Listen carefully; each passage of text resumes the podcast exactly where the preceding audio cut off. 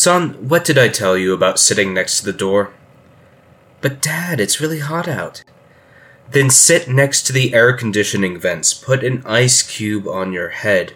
Go for a dip in the pond. Fan yourself with your hand. Anything. I just don't want to see you by this door again, or you'll be grounded. I... I guess. Good. Now scamper. Anywhere else. In the house, outside the house, doesn't matter. But Dad, what's behind the door? I... I don't know. Then why won't you let me sit by it if you don't know what's behind it? I... Okay. I think you're old enough.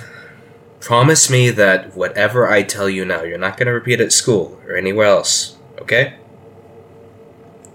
I promise. Alright, so, uh, twenty years ago, when I moved in here with your aunts, this door, well, it didn't exist. That doesn't make any sense. No, son, it doesn't. Was the part of the house that's beyond it there? That's... I don't remember. But the door wasn't there. But how could the door be put here if the if the rest of the house wasn't there? Listen, um... this will be a lot easier if you wait to ask questions until the end, okay? Okay. Alright, so twenty years ago, when both of your aunts were living here, um... I was just back from boot camp. Got kicked out for being too insubordinate. But that's neither here nor there. I needed a place to live. Had no money, and my dad wouldn't take me back in. Honestly, that was good for me. Good for you. My dad wasn't a very nice person. But like I was saying, my sisters had this place that they'd inherited from our grandmother, so I dropped by to try and pick myself up. Got my job over at the lot, and things were going good. This was before you met Mom, right? Just a little bit before. What I'm about to tell you was the kick in the pants I need to go pluck up my courage and go looking for. But that's another story for another time, and I'm already getting lost all over the place. Didn't I tell you to keep your questions until the end? Yeah. Sorry. Don't worry, I'll, I'll get to them. It's just if you ask them now, we'll keep getting lost. I get it. Okay, so I'd moved back here. Things were a bit messy with your aunts for a little bit, since I still hadn't gotten my childish messiness out of me. Not yet, anyways. We'd have little fights about it all the time, but we were still family, and none of us were our father, so we got along all right. A lot of the time we just wouldn't see each other, since we all had work at different hours. But things were good. Things were good. That was until I started getting the dreams. All of my dreams since moving here were pretty normal, mind you. The usual stuff you think of when you think of dreams. Being naked at a test, running from a sharp-toothed beast, waiting at a stoplight for fifteen hours. Being invited backstage with the Grateful Dead back in their primes, you know, stuff like that. But these dreams, I don't know. There was a sort of quality to them. Like they were more real than any of the dreams I ever had before. I'd be crossing this vast, white Arctic wasteland for a real long period of time, just cold. Then the wind would pick up, lashing all about, getting snow in my face and in my mouth. But the snow wasn't crisp and clean like the snows we get here. It was dull and dirty, as though mud had been mixed into it. And this would go on for hours and hours, me walking through the ice, getting it kicked up in my face, and then it would get so cold that I could no longer move my limbs, so I just sank into the snow. Wow, that's... that's real scary. Yep, night after night. And the dreams would only end when I felt every single bit of warmth drain out of my body, without it melting even a single flick of that snow. Bizarre and ultimately pointless. But then it started getting uncharacteristically cold round about the farm. This was deep in the middle of summer. Highs were sometimes below seventy, when you know that they never go below ninety. Never. So, I, I started getting weirded out. I told my sisters about my dreams, but they told me I was just being crazy. That the stress from getting cast out of the forces was making me hallucinate in my sleep. I believed them, but the dreams continued. Then, one day, as I was getting back from work, I decided I was going to go take a shower. One of my sisters was using the downstairs one, so I decided to pop up over here, use that one down the hall. But then I saw it. This door. Just there. It freaked me out just completely, because you gotta understand, it didn't exist before. We hadn't talked about adding rooms to the house. I mean, we didn't need to. So, needless to say, I was freaked out. I immediately went to find my sisters, told them about what I saw. They didn't believe me, but they humored me, so they followed to go check. Then they saw it, and I felt it. The cold, thick, thin, sharp as iron, brittle as ice. Just little gusts of it passing through at the moment, much like it does right now. But we weren't used to it. When you first feel it, maybe you remember, but when you first feel the sticky, sharp touch of that cold, it hits something deep in your skin.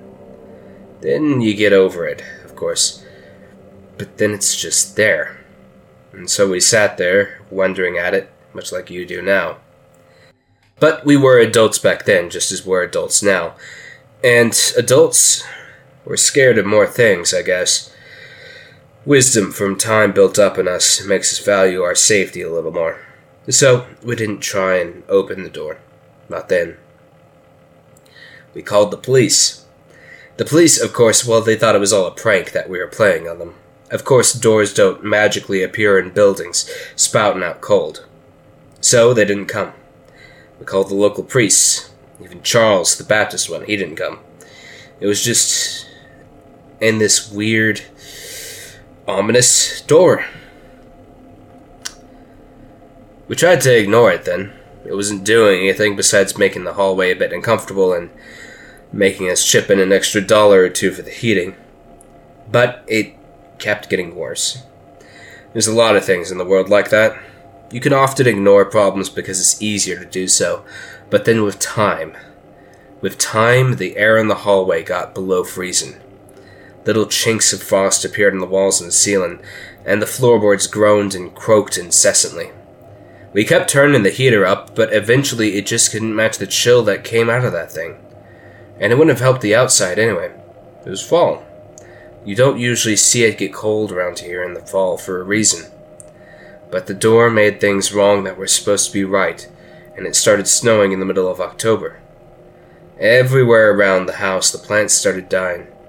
We tried to cover them up, tried to bring in more heaters, everything, but the door just kept getting colder. Eventually we moved all of us into the guest house, and that's when I got in my head to do something about it. I tried opening the door. Did it open? No, it didn't. We all knew the cold was coming from there, and if it kept getting worse, all the crops would be dead, and we'd be in huge debt. So I got a bit more serious. Shoved my whole body weight into it, tried to pick the lock. Your aunt sang prayers around it, and it still refused to do anything but coat the world in its deathly chill. So we retreated to the guest house, and hoped that the bizarre weather which is gripping more and more of the region was simply a natural coincidence, and that this door, well, doors don't appear out of nowhere spearing the cold cactus, the cold hell. So we refused to believe the door, even as it crippled more and more of our lives. The entire town became coated in sharp, brittle snow.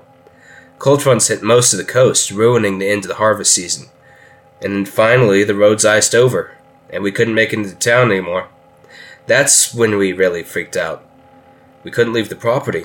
This was the only one that we had. We maybe had some friends in town that could take us in, but past that? If the cold continued growing deeper and stronger, we'd have to flee across the globe, and, and then... And then, Mary went back into the house, her face stricken by an epiphany we couldn't understand. We followed her, of course. You wouldn't have recognized the place. It was more a white cascade of false frost and sword-sharp cold than a home. The only reminder we could find of the fact that we once lived in this place was the vague shape of the furniture in the stairwell. She climbed up, her face solemn, her limbs pounding with a force that made no sense in the bitter chill. We tried to match her, but she managed to keep herself thirty feet ahead. And then, she stopped right in front of the door. "Don't follow me," she said. She was frightful, but not mournful. "I won't come back. Don't follow me." And of course, this madness, we picked up pace, screaming at her that she had lost her mind, that there was a solution to this, something that someone would figure out, and one flick of the wrist. She opened the door, and the cold bellowed out of there like thunder from the sky. It was so sharp it practically sliced through my clothing. The mounds of fluffy frost that coated the stairwell froze into a solid, slick sheet in only a second. So fast I lost my grip and collided with the floor. And it was so cold that I could hardly see, hear anything. Just the cold. Only the cold. It was so bitter it made no sense, and I hated it. I hated it so much, but... But Mary... She went in, and as soon as her foot passed beyond the threshold, this door slammed with the force of a thunderclap straight in our faces. Tasha screamed. I growled and grunted, trying my darndest to move the demonic thing by the force of my arms and my weight. It did no good. Adrenaline pumped in my heart so hard I feared it would burst. I rushed down to the tool shed and grabbed everything I thought could make a dent into it, or maybe force it back open. Shovels, hatchets, even a rake. Nothing. Nothing could wrench it forward, and when I took the axe blade to it, it chipped, it chipped it a little, see? Right there. It's not a big chip. Exactly. Not a big chip. But the axe was sharp, and I was putting everything I had into it. All my strength. Blow after blow after blow at this thing for maybe twelve whole minutes. And nothing. I burned my muscles so badly I felt like I was on fire even while I stood in front of the deathly cold. Teresa called the fire department. They couldn't get over the road's ice, and it wouldn't have mattered anyway. There was no opening this door back up. But then, just as sudden as the storm started all those days back, they stopped. All the false blood eyes stopped churning out. The shrieking from downstairs fell to less than a whisper. Heat from the sun slipped in here or there, everywhere. Just in one moment.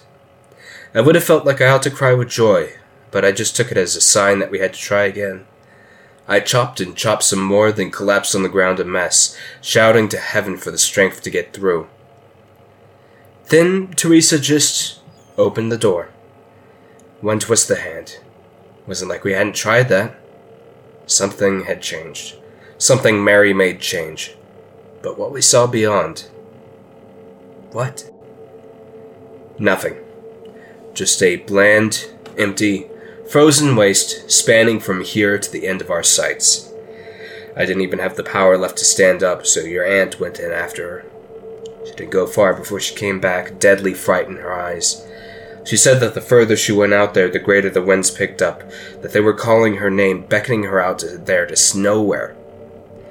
Real freaky stuff. Once I got back on my feet, I tried the same.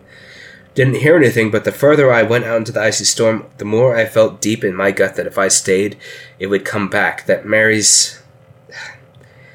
that Mary's sacrifice would be in vain. So that's it. After that day, we never spoke about the door again. Never went back out into the wastes. We thought of calling up the authorities a couple of times, but they wouldn't believe us, and even if they did, what could they do? What could a soldier's boot do out there that mine couldn't? Whatever thing was out there, they'd just tempt it, seal all of our deaths. And that's it. That's the door. As much a portal to hell as exists in your storybooks, but much worse. In stories, hell is something that you can fight, that you can tempt into being something else. And the entire time, your struggle has meaning. The door is nothing like that. Real hell is nothing like that. It just takes and takes and takes, and when you ask it why it has eaten everything you have ever loved, it does not even acknowledge that you asked the question. Dad. Yes? Why'd you make up that story? Isn't it kind of mean? I... I didn't make up that story, Daniel. I swear on my heart. But you can't be telling the truth. There's not another world beyond that door that lets out snowstorms. There's no demon in the house, and Aunt Mary died in a car crash. That's what we say, but we, we made a fake body for her funeral. You're just lying to me, Dad. Cut it out. No, I'm telling the truth. All of it. All that I know. Why would I lie about this? I loved Mary very much, but everyone else wouldn't understand. They needed an explanation, something to make sense to them. I think I'm going to open the door. No! It's alright, I was just kidding. If it means so much to you, I won't open it. That's, uh, that's really kind and wise for you to say. I'm proud. Thanks, Dad. Thank you. I think I'm gonna go swimming. Sounds like a good idea. You coming? Nah, well, maybe. I'm gonna sit and think about the door for a while. You really believe that story, don't you? I wouldn't believe it if I could. But some things you simply can't forget, and you'll keep believing them forever. But don't worry about me. Have a nice afternoon. It's summer break. Yeah, I think I'll go. Be safe. The creaking of footsteps on a wooden floor. The cold beat of frost from beyond the door. A horrible feeling of guilt at having told my son the terrible tale, and a separate, different feeling of guilt for telling it in such an inept way that he didn't believe it. Oh well. Long as he never attempted to open the door. More creaking. The sound of the floor door opening and closing. A little breath of relief falling involuntarily from my lungs. Finally alone, I walked over to the thermostat and turned the air conditioner on full blast. The energy bill wouldn't be pretty, but it would give me the alibi I needed. Then all I needed was to slip on my coat and fur boots, hidden at the back of my closet. I then returned upstairs to watch Daniel walk down to the pond, make sure he was safe. I waited until I could see him running around, scaring off the ducks. He never turned back to look at me watching. Good. Finally. My hand fell on the doorknob, the cold jolting me to my senses. There was no luxury so foul or intense as that chill. It coursed through every inch of my veins as a venom, pulled into my chest by the pulsation of my heart. One little twist of the wrist. The metal gave with a click. A great gust of sickly cold air smacked me in the face. Pain.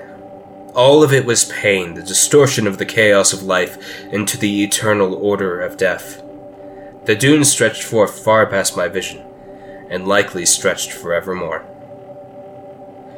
I had thirty minutes or thereabouts before I figured he'd get tired and try and check up on me, just to figure out if I was truly sane. And perhaps I was. Sixteen years and I still hadn't found her. Sixteen years that she'd have to scrape out a living in the eternal gray Arctic. But I refused to give up. If the dreams told me anything, it was that in the order of death there was no hunger, no desire. A place you could live forever without living. So she was out there. I had to tell myself that. It should have been me. That was the only thing I could tell myself as my boots crunched upon another league of ice and sand. It should have been me. South this time. Maybe one day our paths would cross again. Step by step, step by step. An idiot's plea for some benevolence in the universe. But was this even my universe? Everything, the cold, the dust, the longing. Everything screamed for me to go snuggle up in my bed, forget all of this forever. Let it remain a curious, cold door that messed with the energy bill. Let that be it. But even as the frostbite crept its way through my flesh, carving its way through my lungs, I kept pressing forward, eyes eternally scanning for a change. Something different, something new, something from a place where things were chaotic enough to make sense. But no, it was only me. A dozen times I brought fire of various kinds. Burning on a stick, and a handheld heater. A sizzling pan straight from a stove. The heat never went further than my body. I hated to think that she was still out there, and by the shrieking audacity of the wind, I understood that she was still here. Somehow. Somewhere. It was irresponsible of me to risk my life like this again and again. The door had been capricious before, devoured nearly all of us whole. I never lied about that. My presence would anger it, annoy whatever creatures made this place home, maybe even disturb the place itself. And then what? Would it let me leave? Or would it forever draw me in, too? I had the rest of the family to take care of. Daniel still had quite a few years on him before he'd even be able to feed himself. All this longing, this pining for her return, it was all selfish. Even as the wind smacked me about the head with cold sharper than knives, even as the soot and ash that qualified for snow in this place landed on and crippled my shoulders, I was selfish even for striving. I could not imagine a more evil irony. If the devil lived anywhere, it was here. But not just here in the hallway. In my bed, forcing me night in and night out to toss and turn, to hate myself for going too far through the waste, or chastising me for not going far enough. Oftentimes, both faces of the devil would mock me in the same night. Sometimes they would draw me back here to try again, or to sit in bed and hate myself, hate the world, but more than anything, hate this place. Every sacrifice a selfishness, everything a vice. Not so much a fault of these frozen wastes as it was a fault of my fragile mind. But that the frost was beautiful too, wasn't it? Even if it was rancid on the tongue, even if the wind almost literally bit into my skin, the endless horizon was charming in a way that I couldn't quite grasp, not rationally anyway. Perhaps it was that realization that called her to keep walking forevermore away. She'd been having troubles before. Maybe this place did not devour her so much as she simply lost herself. No fault of me, no fault of the frost. Nothing to do but go home, accept the rancid absurdity of the universe, and just keep trekking forward. Maybe.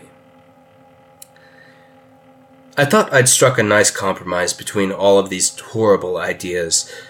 A little bit of time, here and there, any direction.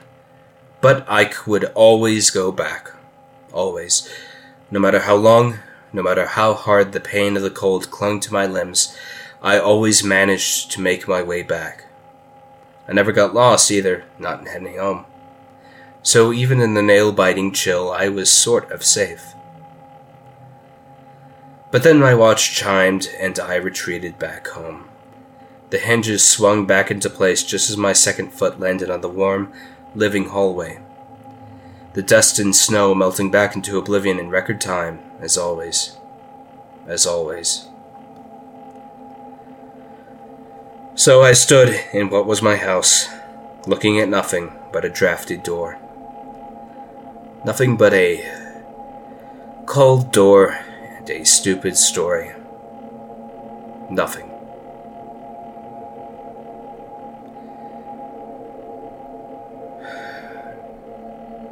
Nothing. I took Daniel out for Italian food. He seems to really like ravioli.